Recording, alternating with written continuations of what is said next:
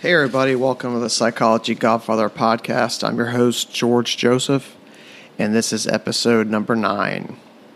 On today's episode, I will talk about my experience of being a therapist and share with you the inside scoop of what goes on behind the scenes, what I keep in the back of my mind, what are the fundamentals of providing good psychotherapy, successful psychotherapy so I take you on the other side of the couch and expose you to the thought process and the fundamentals of what I believe after years of practice, over 20, is what has helped me to be the best therapist I can be for you and for my clients that I serve.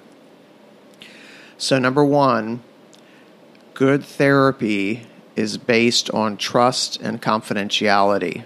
So, everyone essentially who comes in, and maybe if they don't come in, I'm sure, has an issue with trust. We've all been hurt. We've all been cheated on or let down or betrayed or hurt and, and, and emotionally.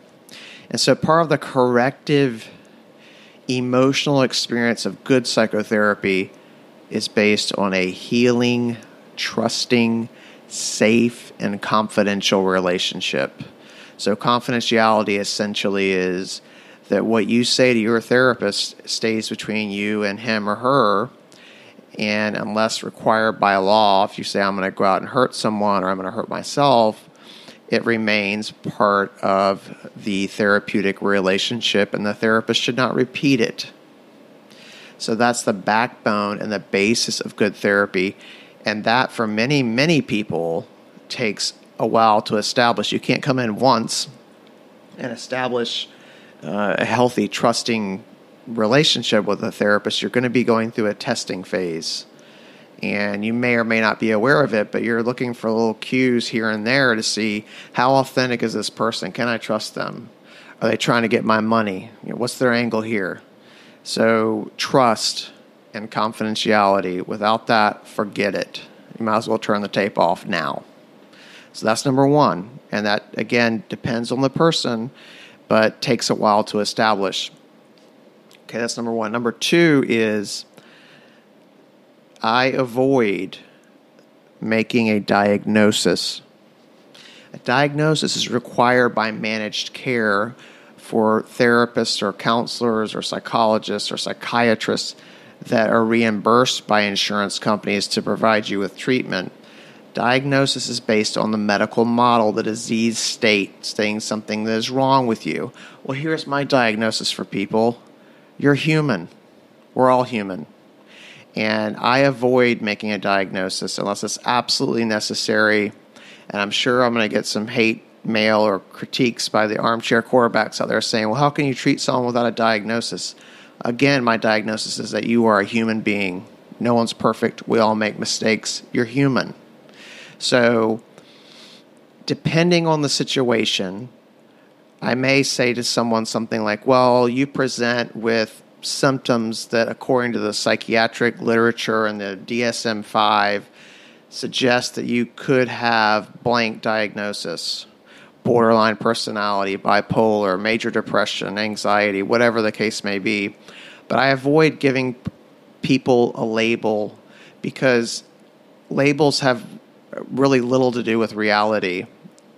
And there are studies that have been done that demonstrate that you could have the same problem and go and see like five or ten different therapists and get five or ten different diagnoses.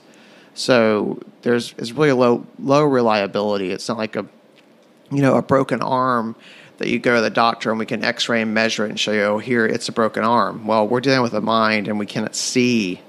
We're dealing with a human being. It can't be measured. You can't be measured that way. So I avoid that at all costs.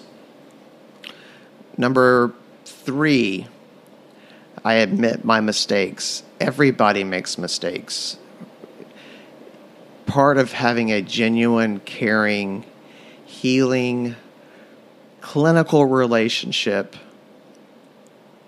is going to involve mistakes, no matter how smart you are, how well trained you are, how much you care about the client. you're going to make a mistake. So I try to be as transparent as I can be with the person I'm working with and say, hey, yeah, you know what? You're right. I messed up that day, or I thought this, or I thought that, and you know, I, I overlooked this, and admit it.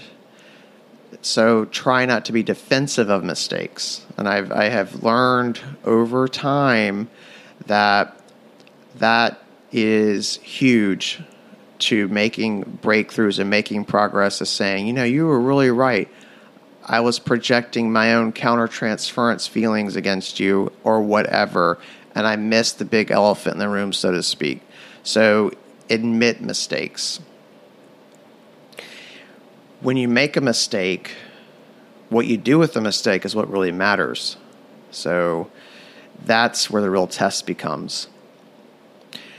My perception as a clinician may be vastly different than yours as a client. So I may think we had a wonderful session that went really well, and you may be completely upset and frustrated and feeling like I didn't listen to you or you wanted to talk about something and it was overlooked or you were looked at a certain way, etc. So um, it's being authentic and talking about your experience in the session together. So oftentimes I'll ask a client, I'll say something like, um, so two hours from now, you're driving home in your car or you're you know out shopping, whatever the case may be.